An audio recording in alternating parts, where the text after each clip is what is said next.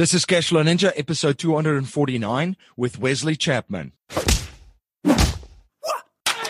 Welcome to the Cashflow Ninja, the podcast sharing how to create income streams and manage, multiply, and protect your wealth in the new economy. Here is your host inside the dojo, MC Laubscher.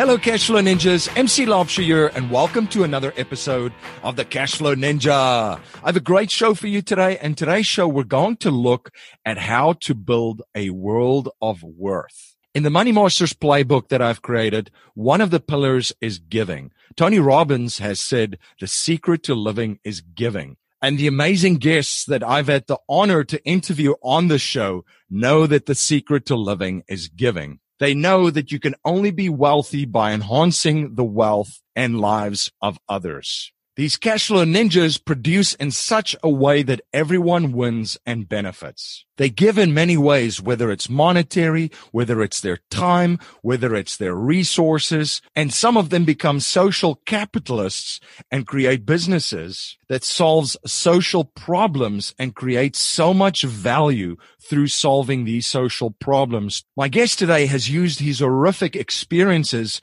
and his amazing story not to stay a victim, but using it as a springboard to become empowered and also empower and inspire others, helping to change the lives of many people that are experiencing enormous societal challenges. My guest in this episode is Wesley Chapman. The message of Wesley Chapman of waking up the euro has been adopted by thousands of people around the world. He draws from his unique life experiences to deeply connect with people of all backgrounds, creeds, and beliefs. He is the founder of a human project, an organization that incubates creative, scalable solutions to systemic problems and gathers together the greatest minds to solve global issues in education, health, and society. With a background in technology, design, and entrepreneurship, Wes has worked with clients like Verizon, Microsoft, A&E, and has been the recipient of multiple App of the Year awards from Apple. He holds patents on several medical advancements, and his work has been covered in multiple media outlets and publications, including Inc., CBS, TechCrunch, ABC, Forbes, and many others. As a speaker, Wes has shared the stage with eminent business owners and thought leaders alike, including Robert Herjavec, Sheri Salata, Gary Vaynerchuk, Randy Jackson, Peter Diamandis, and many others. As a co-creator of the Human Gathering, named the number one leadership conference by Forbes, Wes is constantly bringing together today's foremost leaders in business, technology, and philanthropy and the arts. Please share your feedback and thoughts on today's interview. You can let me know your thoughts on Twitter by tweeting me at MC Laubscher or by email at info at cashflowninja.com. And please remember to join our mailing list by signing up at cashflowninja.com or texting cashflowninja to 44222. To ensure you never miss one of our episodes, you can download our free interactive smartphone apps on the Apple and Google Play app stores. Are you interested in real estate investing but don't know where to start? Join Ops Properties is the premier provider of turnkey lease option investment properties. With their proven system, you can have cash flow within 30 days. To get cash flow within 30 days, go to joinopsproperties.com. The wealthiest investors on the planet know how to capture their wealth and leverage it to perpetually grow it. If you're interested in learning the premier strategies of the wealthiest individuals and families on the planet, you can access an educational webinar at cashflowninja.com forward slash be the bank. Wes, welcome to the show. Hey, thanks for having me, man. I appreciate it. Yeah, very, very excited to have you on. Uh, you've done some amazing things. For my listeners that's not familiar with you, can you please share a little bit about your background uh, and your uh, amazing story? Yeah, I can. I'll, I'll try to kind of keep it uh, brief as we can kind of get encompassed in it a little bit. Um, but you know, the, the, short end of of the uh, of my story is uh, I was abandoned when I was one by my biological father and at six and a half by my biological mother. And between the ages of one and 17, I was abused in every way you can possibly imagine physical, emotional, sexual, spiritual. Some of my early childhood memories are waking up next to my siblings and seeing my little sister being molested and knowing my turn was next. And I have a plethora of different stories and different experiences and things that happened in my life. And, you know, my, my journey has been, has been very, uh, roller coaster esque, if you will, in, in getting things kind of put back in place and, and, you know, making it, making it something. And it really started when I was seven and a half years old and I had spent about a year inside of a, uh, a psychiatric hospital and was poked and prodded and, you know, tests and all these different things. And the, the report came back and, you know, it's a 60 plus page uh, report, but the layman's uh, explanation of the report was that I was basically too broken to be an asset to society. I was never going to be normal. I was never going to have a normal life. I was never going to enjoy normal things like driving a car, having a job, uh, having a steady relationship, you know, different things like that. And even at that very young age, I remember knowing that that wasn't right, um, that that wasn't, you know, the, that wasn't going to be my destiny. And that was really when I started to listen to that inner voice and, and listen to myself instead of listening to others. And that led to, and there's a bazillion stories in there and, and tons of different things that happened, but it led to me finding uh, entrepreneurialism really out of basic survival. I, I had to, I didn't even know what the word entrepreneur meant until, you know, my early, well, probably late teens, early 20s. Um, it wasn't cool to be an entrepreneur in the 80s. Uh, you know, that basically meant you were unemployed. It wasn't this fantastic, amazing thing like it is now. Uh, so I never really saw it as that. To me, it was survival. It was if I don't make money, I don't have food. I don't have the things that I need. I don't get the things that I want. And so, but because of that desire and also this like nothing to lose mentality, I went all in in the business world and I became successful. I was, I had a great lifestyle, did a lot of cool things, got to meet a lot of really cool people and, you know, people that have really great brands and names in the world I've gotten to do things with and work with. And so it's been, that part of my life was just an amazing journey. But inside of that, I found that I was hiding from my real self. Uh, much like any addict, I was using money and business as an addiction to hide from who I really was. In fact, I never told my story. I never talked to anyone. My best friend in high school didn't even know anything about my life. I had six different last names. I mean, I played the game of hiding from, you know, really the shame of like, why wouldn't your dad want you when you were a little baby? Why did your mom give you up? Why do you have all these you know, these, why do you leave all the time? Why do you have all these scars? I mean, just all these different things that I was running from and hiding from. But once you have money and you're making a lot of money, nobody really cares. It's just like, cool, Wes is making a lot of money. And so I found safety in money and it became addictive. And it was in my late 20s that my first daughter was born. And when she was born, my mind shift kind of really started to happen about legacy and about you know family and about longevity and all these different questions that i had had i'd never met my father i didn't really know my mother there was just all these different things that started to come into play and here i was holding my child and thinking about all the different things that have been said about me i would never have a family all the, you know all these different things and and it was in that moment that i started to to realize that internally inside of myself i wasn't happy and I wasn't happy because I wasn't honest. I wasn't sharing who I really was with the world. I wasn't exploring who I really was with myself. I was hiding behind the $5,000 suits and the sports cars. I wasn't exploring the real Wes. And so I made a commitment to my daughter that I would, I would know who I was so that I could raise her. And that began a journey of self discovery, of going through the process, of really embracing what I had gone through and not allowing it to you know not not being ashamed of it and not allowing it to be something that i was going to you know hide hide from and i started writing a blog and i started telling my story and i started getting out there. I reconnected with my biological father.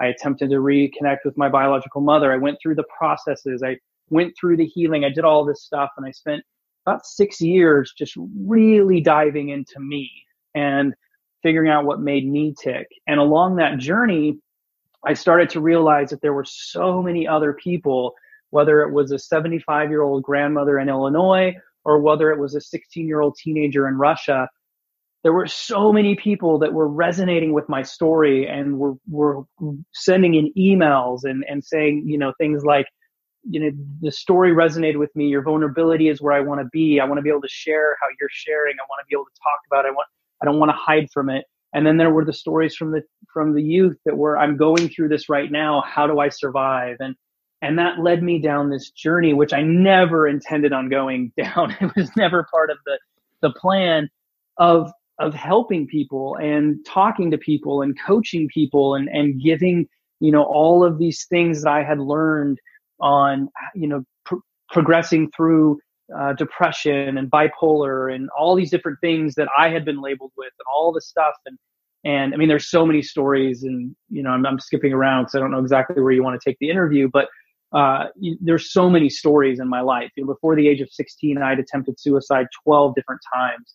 I was on 25 different pills every day of my life. My internal organs were, you know, being destroyed. I had to make a decision when I was 16. Do I continue taking these pills and risk losing, you know, internal organs, or do I change my life? And of course, I went with the change my life uh, direction.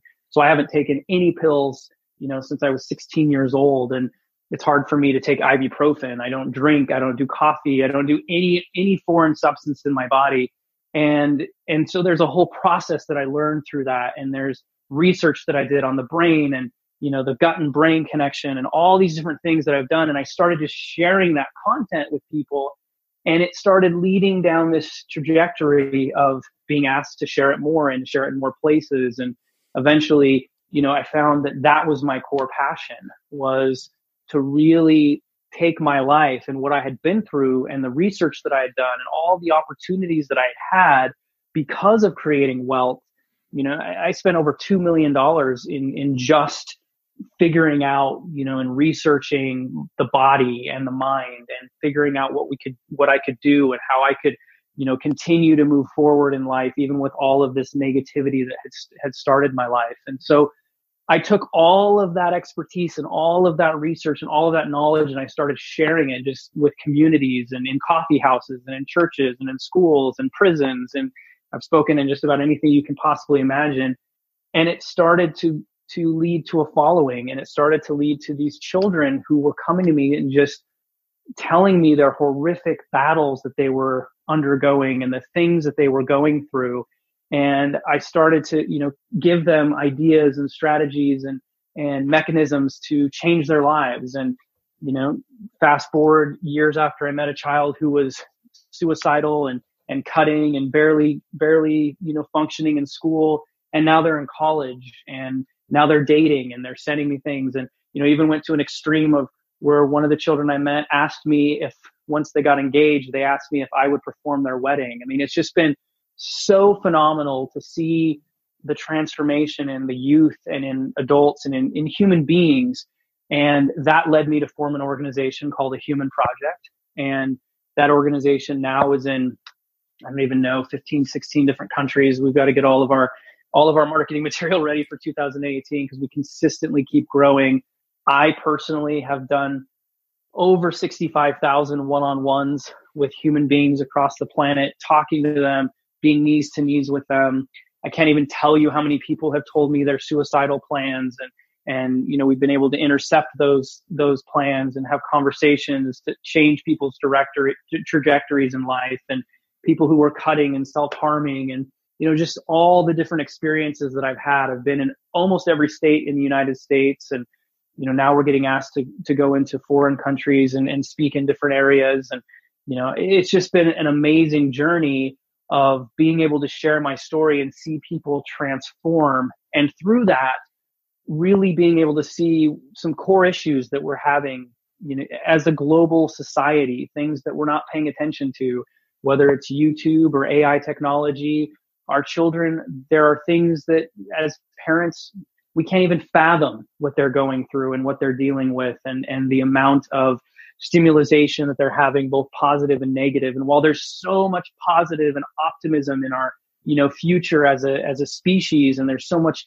potential that we have, we also have to realize like there are some bio- biological laws that we're breaking and there are some things that we're going down that could be very, very scary. And we're starting to see some of that poke up its ugly head, at least here in the United States, especially with, you know, the problems we're having with YouTube, the problems we're having with Snapchat, the problems we're having, you know, in, in our leadership. Like there are so many things that are kind of culminating around issues that have been there for a long time that have been centered around individual worth and and what a person believes about themselves and what they believe they can become and, and there's so many marketing tactics and there's so many self-help gurus and all this other garbage that has been created for for those in- industries and those individuals to make a lot of money but not really do a lot of good and and that's something that we need to be aware of i mean there's just so many things so right that's where i'm at now um, i dedicated my life to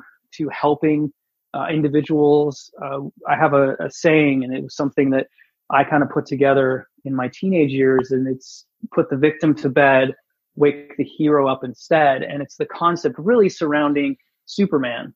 Uh, and and the whole comic world, but specifically Superman, as is is where it clicked with me.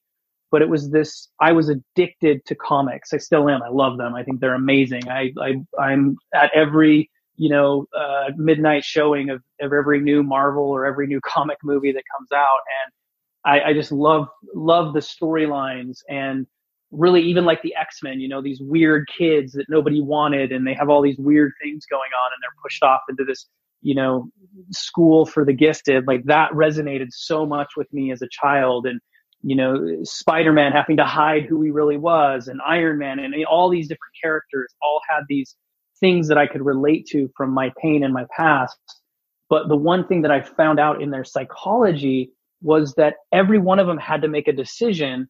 Are they going to be a victim in a situation or are they going to be a hero and not a hero to the world and not a hero to their, you know, the girl that was set up that they were supposed to love? No, like a hero to themselves. Were they going to wake up their internal hero, take control of their lives and then have the ability to help others?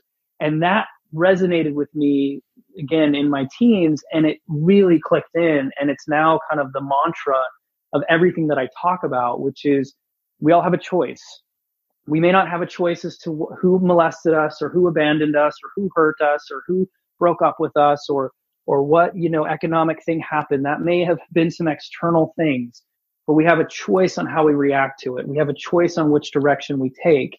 And you know, my entire community and the following we've created, which is for adults, it's, it's under Wake the Hero branding.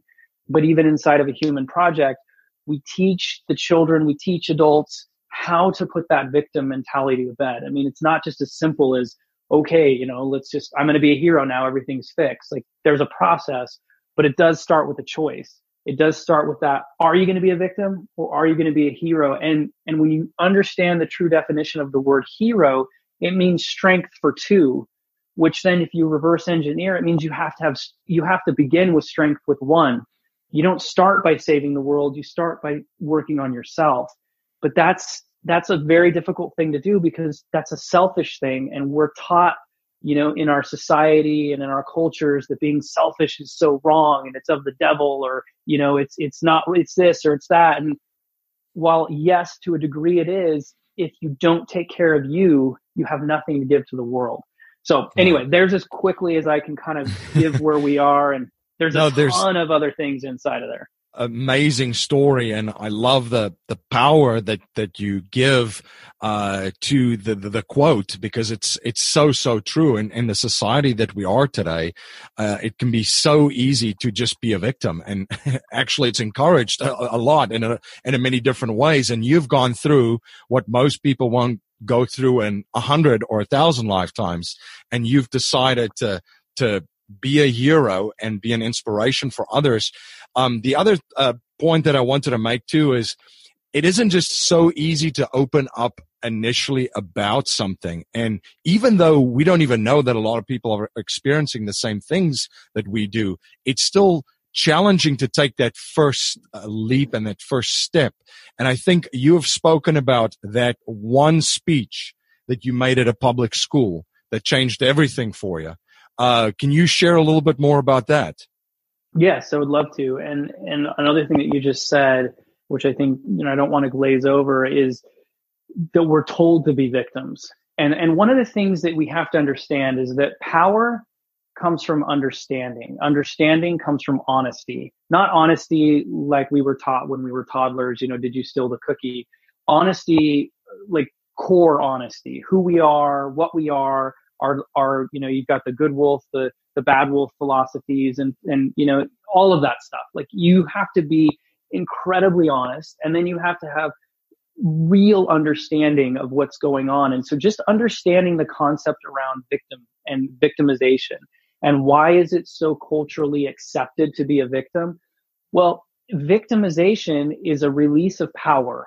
If you're a victim you are giving away your internal power and and that's something that we we have a really delicate line that we tread because if you've been molested or raped or hurt from the external source yes you're a victim. That that was something that happened to you. It was something that was horrific. If it's happening this is a whole different conversation but if it happened there's a time and a place to realize like okay this happened. I need to get the proper assistance and put the proper team in place to get it so it doesn't happen again and the person that went through it doesn't do it to somebody else. And that's the key in the victim you know hero mindset is that you're not trying to get you know retaliation for somebody who's done something to you. You're trying to get them in a position where either a they're put in a place where they can't do anything to anyone else again or b they get to heal themselves. And that's a really difficult line because a lot of people who have been hurt have a hard time honestly like surface level they'll be like oh yeah i really you know want that person to get help and i but deep down inside their core they want to run them over with a semi truck 12 times and that's okay. Like that is a 100% okay. That's part of the that's part of the healing process. But to really move past that you you've got to understand that when you're still stuck in driving them over with a semi 12 times whatever it is whether it's obama or trump or somebody who hurt you or you know your boss i don't care. Whether it's a big thing a little thing a social thing it doesn't matter.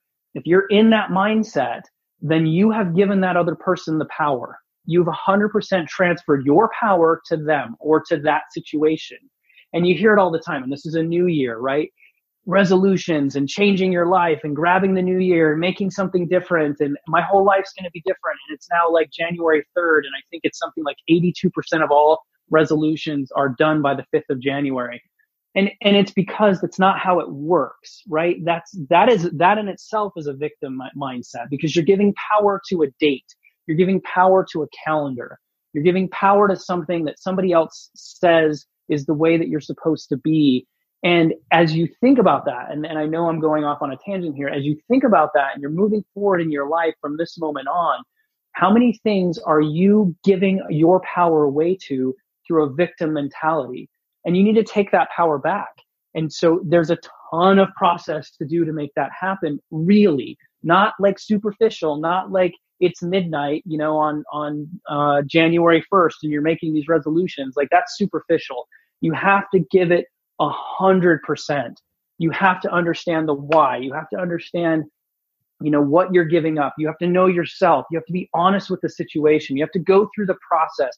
You may have to scream to the heavens, you know, to let go of some of the anger. Like there's a whole slew of things that have to happen in there to make it work for you for a long term. But the reason that it's in society, the reason it's okay to be a victim is because you become powerless and powerless people buy products. Okay. That's what this all comes down to. Powerless people buy products. Powerless people react in fear. Fear usually in today's world is an economic gold mine. If I can freak you out that the end of the world is coming, if I can freak you out that you're not going to be worth anything unless you have a certain watch on your wrist, I'm going to make a crap ton of money. If I can tell you that by coming to this event or coming to this conference or coming and doing this thing is going to change you and you're going to have all these things because what you have isn't good enough, I'm going to make an incredible amount of money. So the victim mentality and the reason that society looks at it and gets all excited is because it's insanely profitable. If we were all heroes and we're all okay and we were all great and we understood our worth and we were happy to live in the world we lived in, guess how many pairs of Nike shoes you would have? Maybe one, maybe two. Guess how many like gizmos in the house you would have? Barely any. Like you wouldn't need to go and do external things in order to have validation. It would come from internally. So anyway, that's a whole other topic, but I didn't want to like just skip over it because it's so important for people to understand why victimization is talked about the way it is. Even this whole the, the whole concept right now that we're seeing in the United States with the uh, you know Me Too and all of that stuff. Like, listen, this stuff needs to be addressed. You know, violence in the workplace, sexual harassment in the workplace, like all this stuff needs to be addressed. There, there needs to be massive conversation about what's happening behind closed doors, but not in a victim mindset. And, and it's terrifying to me how victim mindset we are being in addressing some of the most crucial issues on our planet. You're listening to Wesley Chapman on the Cashflow Ninja podcast. We will be right back after a word from our sponsor. This is MC Laubscher, the host of the Cashflow Ninja podcast. As you may know, I'm also the president and chief wealth strategist of Valhalla Wealth Financial. We help individuals, families, small businesses, entrepreneurs, and professionals build their wealth outside of Wall Street and help investors maximize the use of every dollar in their personal economy and boost their investment gains. We do this by combining the capital and investments with the financial vehicle of the wealthy according to the infinite banking concept. If you're interested to learn more about privatized banking and the infinite banking concept, you can access an exclusive webinar at cashflowninja.com forward slash be the bank. You're listening to Wesley Chapman on the Cashflow Ninja podcast and now back to our interview. So back to your original question of this story. Uh, so I I was asked to speak in boys' homes and foster facilities and prisons and all these different places, but I'd never been asked to speak in a public school setting. Um, I'm not your most politically correct person. I don't, you know, my story isn't very like, you know, it's not, it's not G rated. Like there's a lot about my story that's very raw. It's very real. And it takes us, you know, when I was sharing it in the beginning, it took a certain audience to really, for me to be in front of because I, I, I don't, I'm never going to come to an event. I'm never going to come to a scenario and filter the power of, of my story and and that was something that uh, you know there's been ups and downs in me thinking about that and like well maybe i should so i can have this and this and this. But this this story i'm about to share submitted the fact that i will never ever shy away from telling my story. Now i've shared it with kindergartners and third graders and i've shared it with high school students and i've shared it with you know communities. And there's different ways in which i share it for the audience but the raw and realness of the story will never go away. And i remember the first time that that philosophy was challenged, which was speaking in a public school. And all of the, all of the doubts came in like, oh my gosh, like I, am going to have to go in there and I need a filter and I should just be like motivational. You know, I don't want to have some parents sue me. You know, I have assets, I have things like I need to be careful. I have a family. Like all these different things went through my head as I was prepping to go speak at this, this public school for the very first time. And you know I've learned from from great speakers and great people on the planet, and even myself in, in business, is I never go into a situation unprepared. So, like any good speaker or any good presenter, I wanted to figure out what the audience needed to hear. So I called the principal. I had a conversation with them, and I just said, "Excuse me, it was emails. We were emailing back and forth." And I just said, "You know, what are you what are you looking for? Like, what what do you want to have happen in this school in this presentation?" You know, motivation. We want the kids to succeed. We want them to excel, blah, blah, blah. And it was just, you know, your stereotypical stuff. And I said, okay, any issues happening in the school? And between the two emails back and forth, the principal had gone to my website and kind of dove into my story and dove into things. And he then replied back with a, Hey, I think your story will be really powerful for our school. Here's what we're going through. We've had, I think it was 32 suicide attempts. Um, we have bullying. Uh, we have initiations with with kids where they light other children on fire uh, to become, you know, to get into a gang. We've we've had bullying issues where kids have been beaten with razor scooters. We've we've had all these situations, and and this is in a Southern California school. Okay, this is in like supposed to be a really nice area, medium household, like $550,000.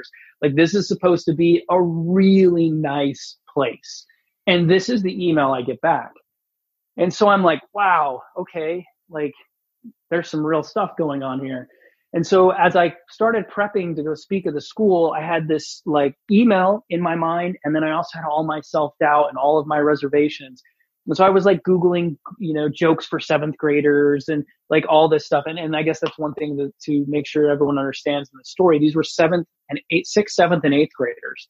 Uh, and so I was like Googling jokes and I'd run them by my daughter and she'd be like, that's the dumbest thing I've ever heard, dad. Like, don't ever say that. And I'd be like, well, you're just my daughter. Like, this joke is funny and Google says it is. So it's going to work perfectly.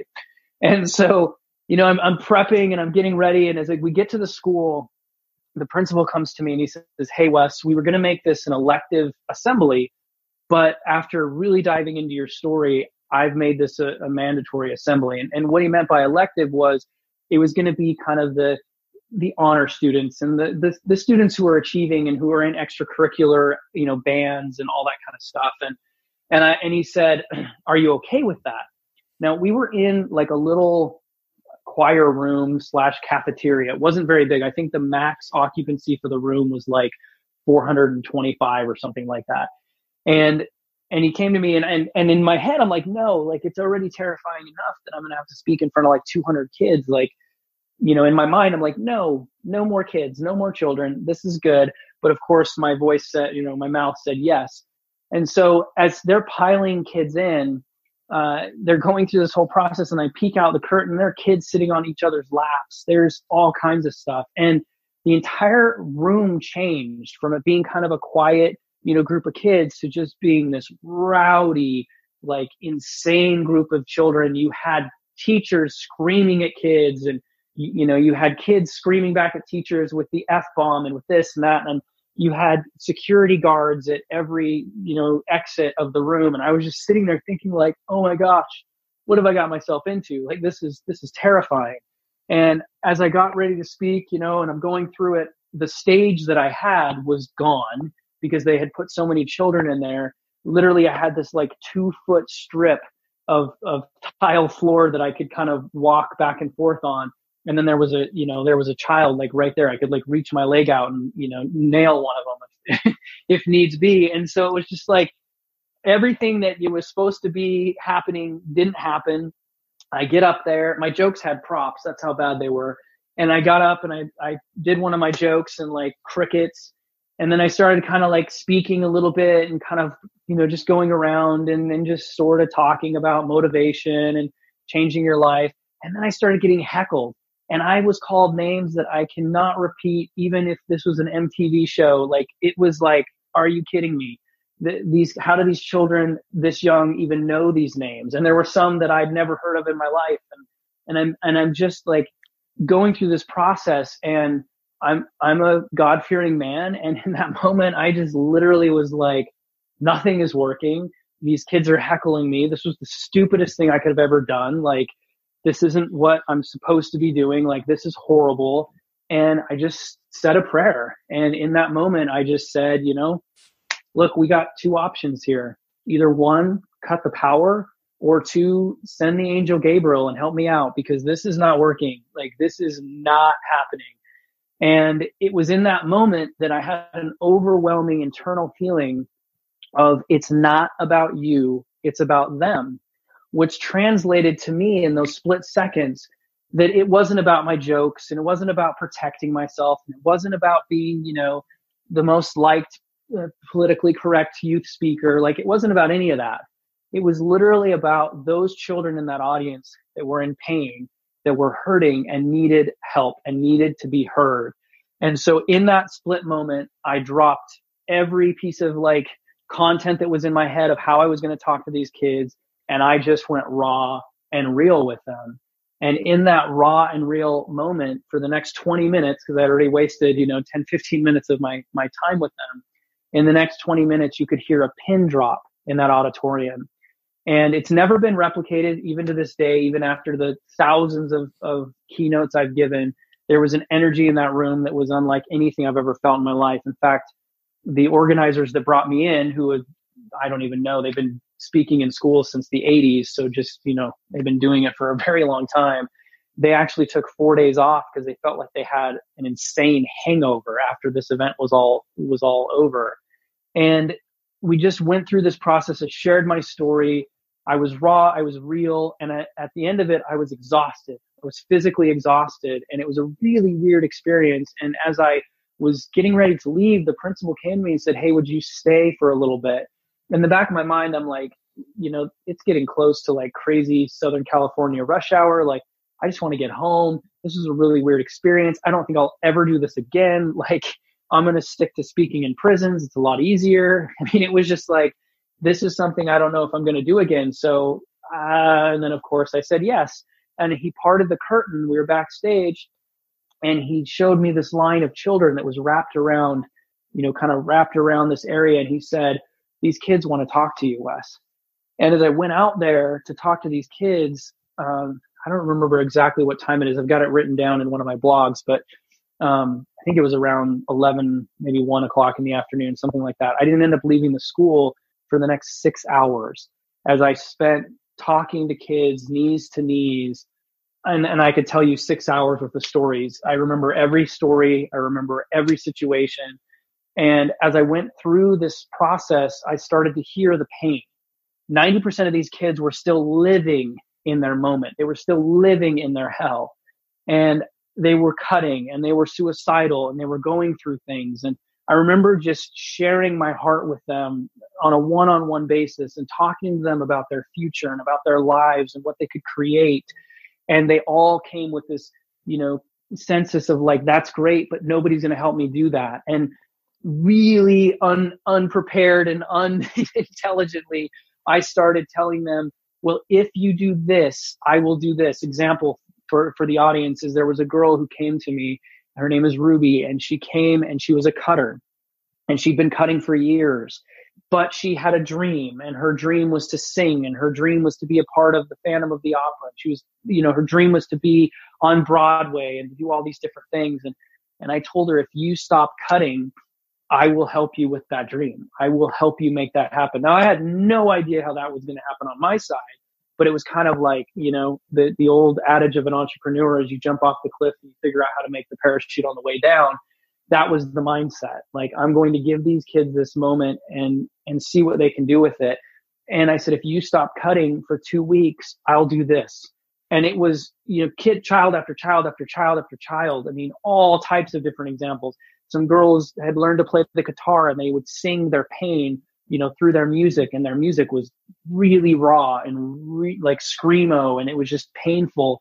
And I challenged them, you know, hey, why don't you make this a little bit more Taylor Swifty and like bring it down a notch? You can still have the same message, but make it a little bit more happy and a little bit more inviting. And if you do that, I'll get you into a recording studio and we can make an album. And like all these different things were happening. And I was giving kids my email address and all this stuff was going on and it was hours and hours and hours of doing this. And again as i was getting ready to leave one of the one of the uh, organizers came to me and said wes there's one more.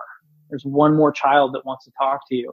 And i'm exhausted at this point and it's just like okay you know let's do this. Like i'm exhausted but i'm also energized. It was really crazy feeling.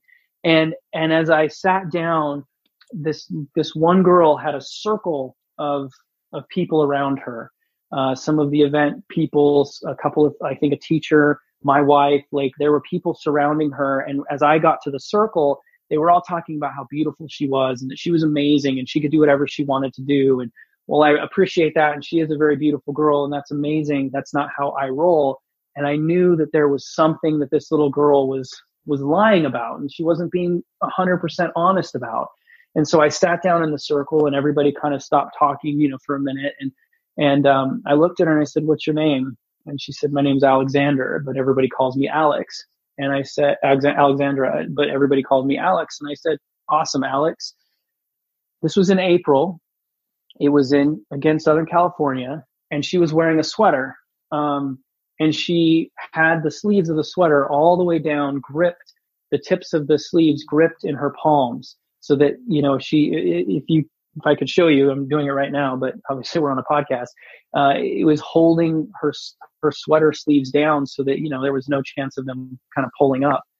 And so, literally, she tells me her name, and I took her hands in my hands, and I kind of pried open her fingers, and I pulled up her sleeves, and she was just she was just cut up. She was slaughtered.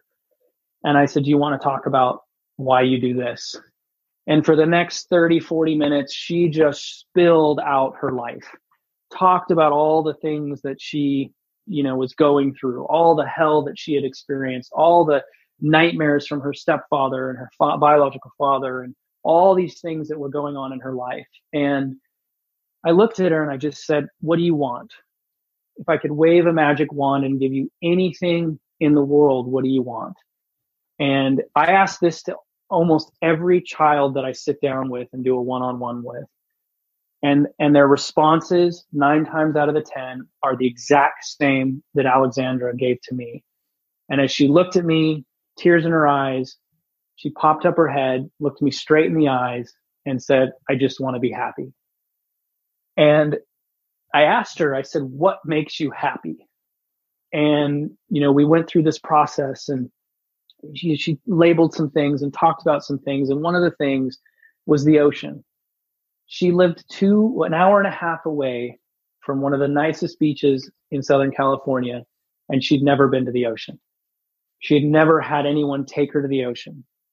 Her plan for the next summer of her life was to get pregnant, have a baby, and live in a, in, in a government housing and, and have that baby be her salvation. She didn't care who the dad was. She didn't care what the plan was. It was just get out of her situation. And that's what she was going to do. She was a cutter. She had tried to commit suicide 72 hours before this keynote presentation that I'd given. She, she was going through her own personal hell. And I looked at her and I said, are you willing to do whatever it takes? Whatever it takes to get what you want, which is to be happy. And she looked at me and she said, yes. And I said, all right then I'm willing to go on that journey with you. And the first thing we need to do is you cannot cut anymore. You have to stop cutting. And if you stop cutting, I will take you to the beach. If you stop cutting for two weeks, I'll take you to the beach. Now, I'd been at the school for a while, We've been talking to children. Alexandra was the only one I gave my phone number to. And I said, when you are ready, you, you contact us. And I gave her some other things that she needed to do. She needed to go on a walk. She needed to pay attention to the, the, the beauty of her, her area. She needed to have a real conversation with her mother. She hadn't talked to her mom in four years. Like she needed to really talk to her mom about her feelings. She had to go through this whole process, do all these things. So as we're leaving the school, I open up my phone and my email is like, it is blown up with hundreds of emails from these kids sharing with me their experience from that afternoon. And and these weren't like, "Hey Wes, really cool, nice to meet you, have a good day." These were like five-page iPhone emails. Like these were like holy crap, like I would thumb scroll scroll, you know, and they would just keep going and they were thoughtful and they were deep and they were powerful. And and I just remember reading them and just thinking like this is incredible. And then things that I had asked children to do, they were already doing it. They were already like one girl showed me a video of her flushing her razors down the toilet. The girls that did the screamo music had already gone home and recorded the the the first verse of their new song and sent me the audio. Like it was incredible. And and then my phone started getting text messages from Alexandra and she started telling me, "Hey, I just talked to my mom. We went on an hour long walk and you know, we did all these different things and all this stuff was going on. And it was just like, you got to be kidding me. And so as we're driving home, I am looking at my wife. I'm just like, this is amazing. This is like what I want to do. This is, this is, this is what I want to do with my life. Like this resonates with me so much. And we're getting emails and Alexandra's texting us the entire drive home, which was three hours. Thank you, Southern California. And we're going through this whole process. And as we get home, it's late and Jody's in the kitchen and she's trying to cook us up something to eat so we can, you know, kind of put a cap to the day. And it's nine o'clock at night. And I get text messages from Alexandra and she says, Can I tell you something? And, you know, I'm kind of like, Well, we've been texting for a few hours, but yeah, sure. What do you got to tell me? And she sends me a ton of text messages and they came in, you know, one at a time because she was on an older phone. And she sends this huge long collage of text messages and they start to detail out how that day she was going to kill herself. How that morning she planned on killing herself because her mom had the morning, early morning shift and would be gone and she would pretend to go to school and then not go to school. And by the time her mom got home, it would be too late. Again, she'd already attempted suicide, so she knew what she did wrong the first time. But her mom in the middle of the night got sick and had to change her shift. Then Alexandra was going to sneak out during the assembly because all of the good teachers and all the teachers that would actually care uh, if Alexandra wasn't in class would be in this assembly. And then at the last minute, the principal made it mandatory. And so she's detailing, she's like sh- sharing with me her detailed plans of how she was going to kill herself that day and how a couple of things had spoiled that plan. And then her very last text message said, you, you saved my life. Thank you. And I remember thinking, I didn't, I didn't save her life. I just listened to her. I didn't do anything that anybody else doesn't have the ability to do. I just made it a priority. And it was in that moment I hit the ground and I cried like a baby. I was in the fetal position for a good 20 minutes. And when I kind of got my senses together and kind of got everything, I looked at Jody and I just said, honey, if not now, then when? Which internally to us meant if I wasn't going to use my story to impact this world and make a difference on this planet, then when, when was I going to do it? If it wasn't going to happen at that moment, then when was it going to happen? And that night I went into our home office, which was in one of, one of the sections of my garage and I spent three days mapping out a 50 year business plan of how we were going to stop suicide and we were going to stop the need and the epidemic problem that we are seeing in our children of them not thinking they're enough and them not having the ability to realize that they can become what they want to become and all the different things. And, and I put this plan together and I came out from that and got a nonprofit, called one of my good buddies who run, who founded Make a Wish Foundation, um, Frank, and said, "This is my idea. This is my plan. What do you think? Will you, you know, will you come on board? Will you help? Well, you know, I had no idea how to run a nonprofit. I had no idea what I was doing. I just knew that I wanted to share this story. I wanted to figure it out, and I wanted to make it a global conversation around hero, not around victim. And, and that's it. I mean, you know, Alexandra, she was she was what started a human project. There were so many things that happened before meeting her, but it was her story, it was her text messages that empowered the decision to happen and and made it so that it was a now moment, not a, you know, maybe when moment. And, mm-hmm. you know, Alexandra now fast forwarding one of the commitments that I made to her, and it's one of the most powerful moments other than my children and you know my experiences with my family hands down the most powerful moment I've ever had uh, was last year. I made Alexandra a promise uh, while her and I were at the beach uh, on, on a private walk, and we were talking. And I made her a promise that someday she would get on a stage and she would share her story with people, and that she would have this ability to be a beacon of hope for so many others and, you know, in her moment on the beach, she kind of looked at me like, you're an idiot. Like I, I'm never, I'm never going to be anything. And I'm just having a hard time, you know, keeping myself together. And last year in front of almost 200 of the most powerful entrepreneurs and, and business leaders, entrepreneurs isn't even the right word. No offense to those of us that call ourselves entrepreneurs, but these were legitimate business owners, you know, the chairman and found and, and founding family of the Mars company and you know, people, ex- top executives at Facebook and, you know, Capitol Records and like incredibly powerful people, Randy Jackson, you know, like iconic human beings. She was able to step on the stage and share her life and her story with them, with me by her side. And it's, it's, it's out there on the internet. It's, uh, Wes Chapman, A Promise Kept is the video title. So you can watch it. Um, and it, it was one of the most powerful moments. Not, I mean, yes, because of the personal connection and the story I have with Alexandra, but it was also the the culmination of everything coming to that moment. Uh, it was, you know, our event, our gala, all these powerful people are there. It's all of this stuff. We're talking about the thousands of lives that we've, we've been able to, to be a part of, you know, transforming all these things happening. And then the, the one little girl who was brave enough to share her story and, you know, to, to be honest with me and, and catapult us in this direction gets to stand on stage and, and have that moment.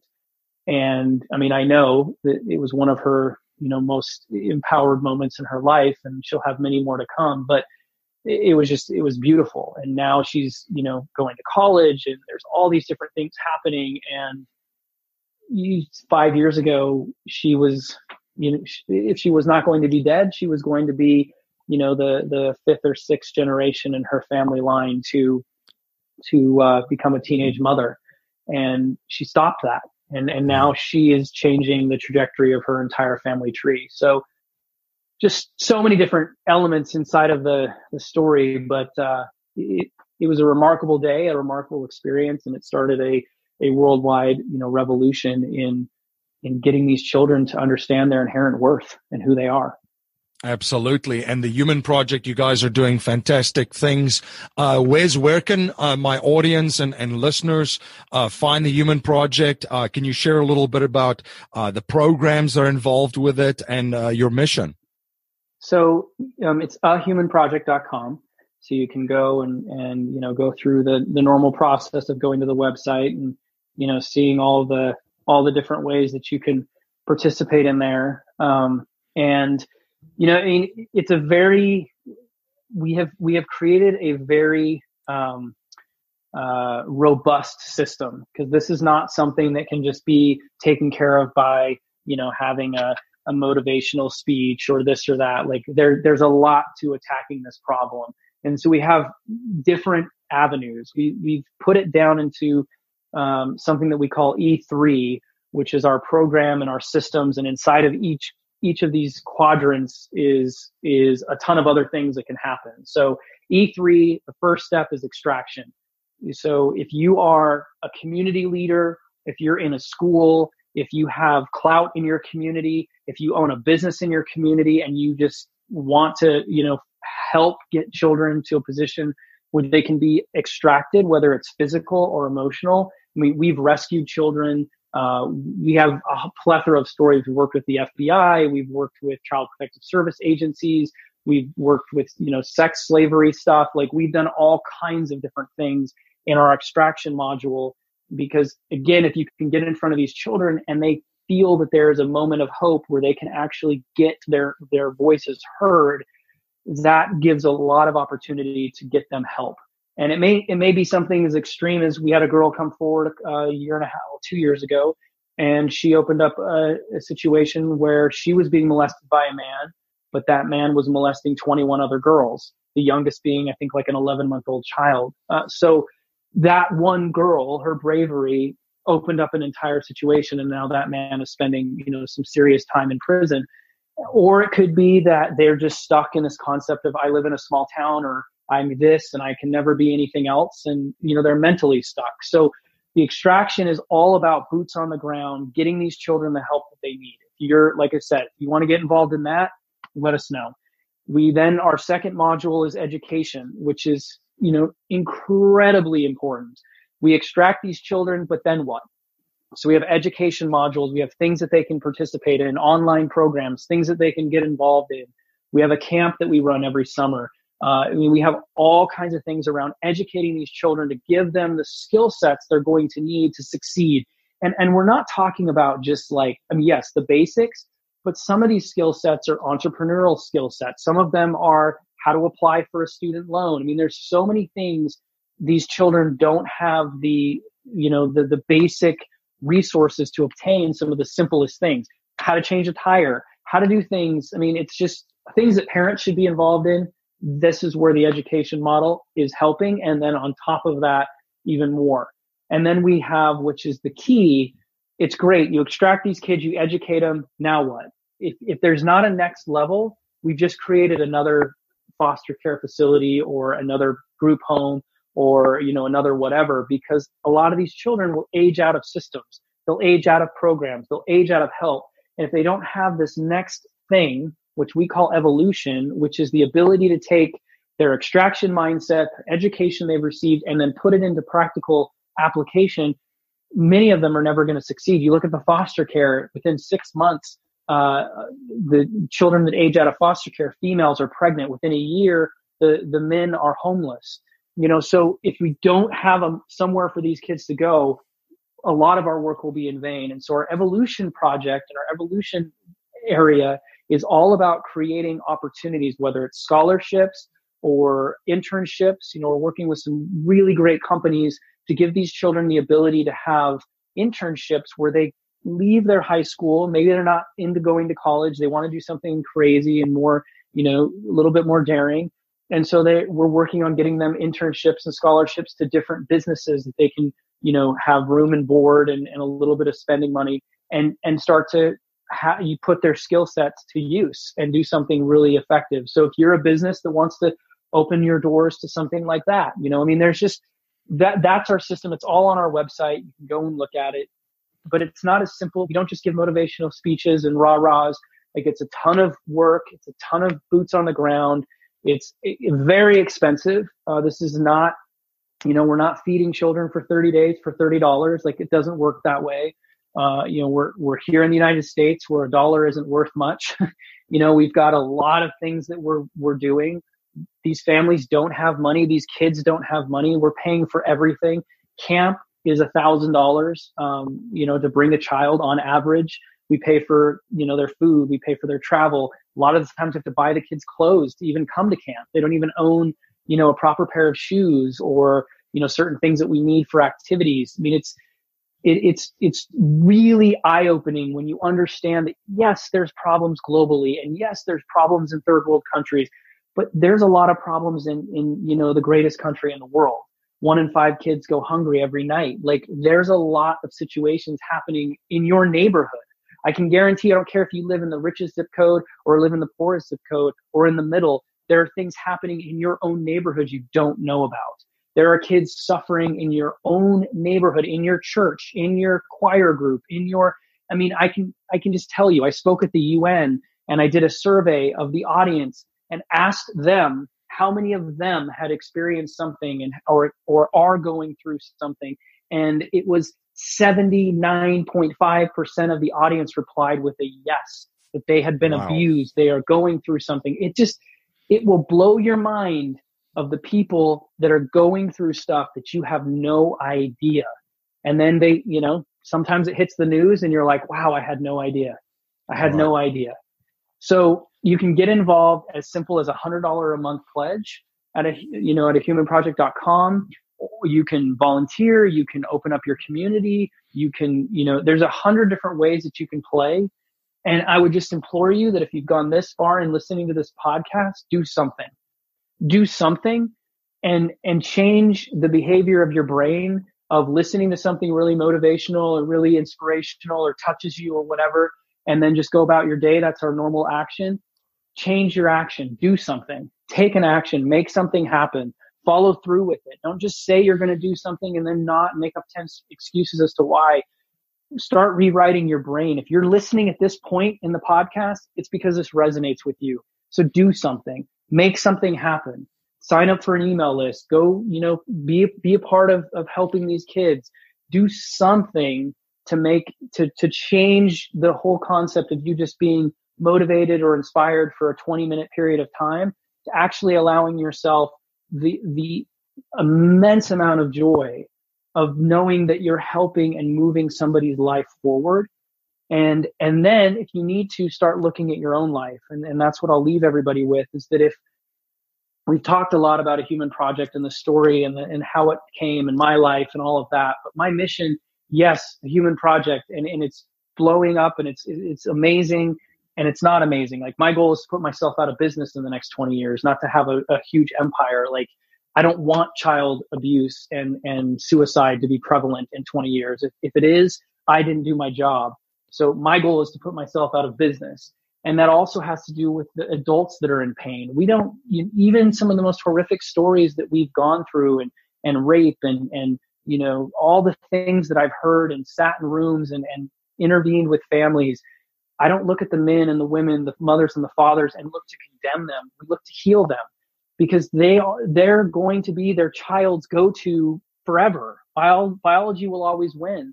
And a child is going to want to be connected to their parent. And if the parent isn't healthy, then the child will not be healthy. And we just start this process, you know, it just continues over and over again.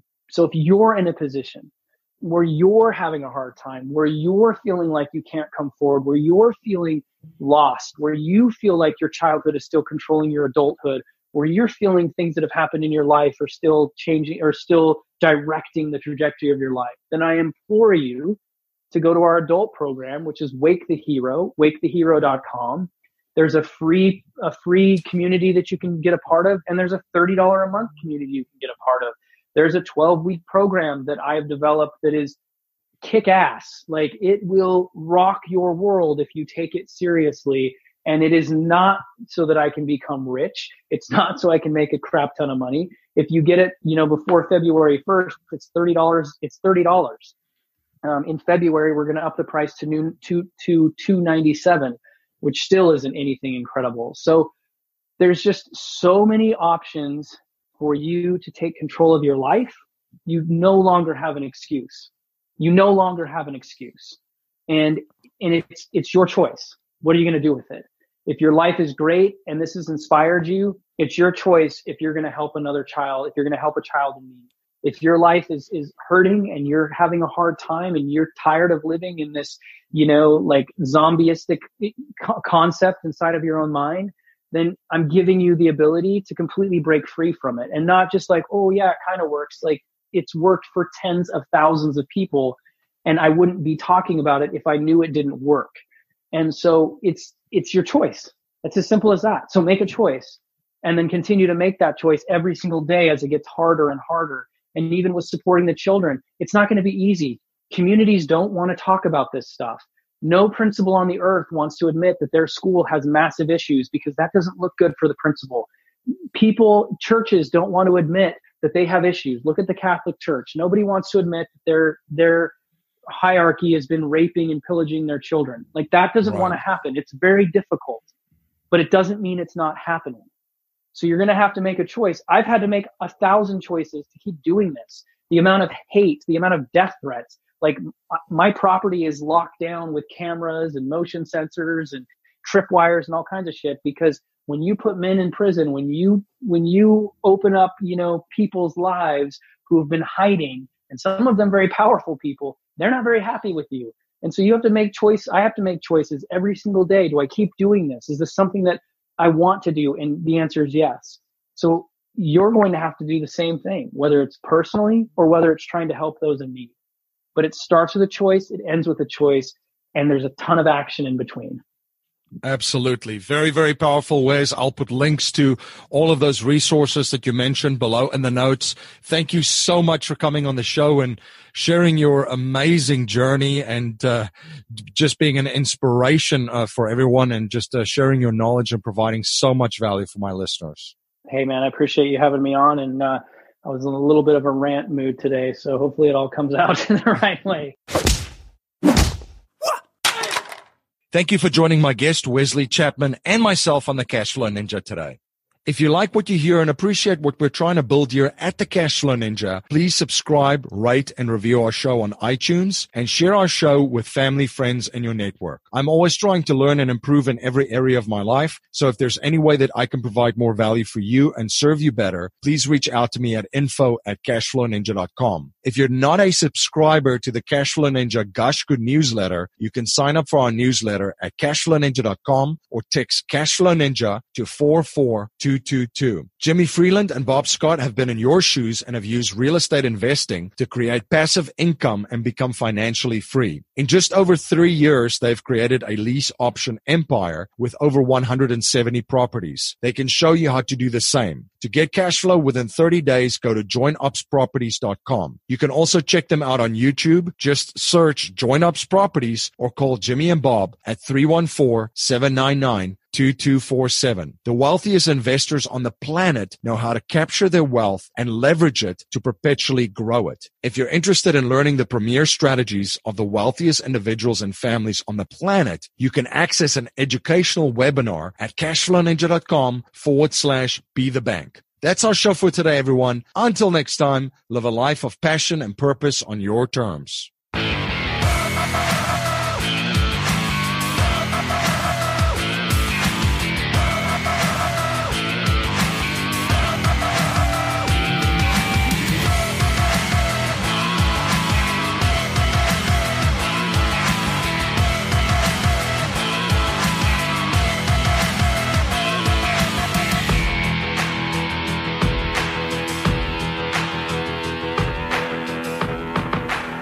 This presentation is for educational and informational purposes only. The information being presented and considered does not consider your particular financial objectives or situation, and it does not make personalized recommendations. This material is not intended to replace the advice of a qualified tax and legal advisor or other qualified professionals, and you should not use the information in place of a customized consultation with a licensed professional regarding your specific personal financial objectives situation, and needs. We believe the information provided is reliable, but we do not guarantee its accuracy, timeliness, or completeness.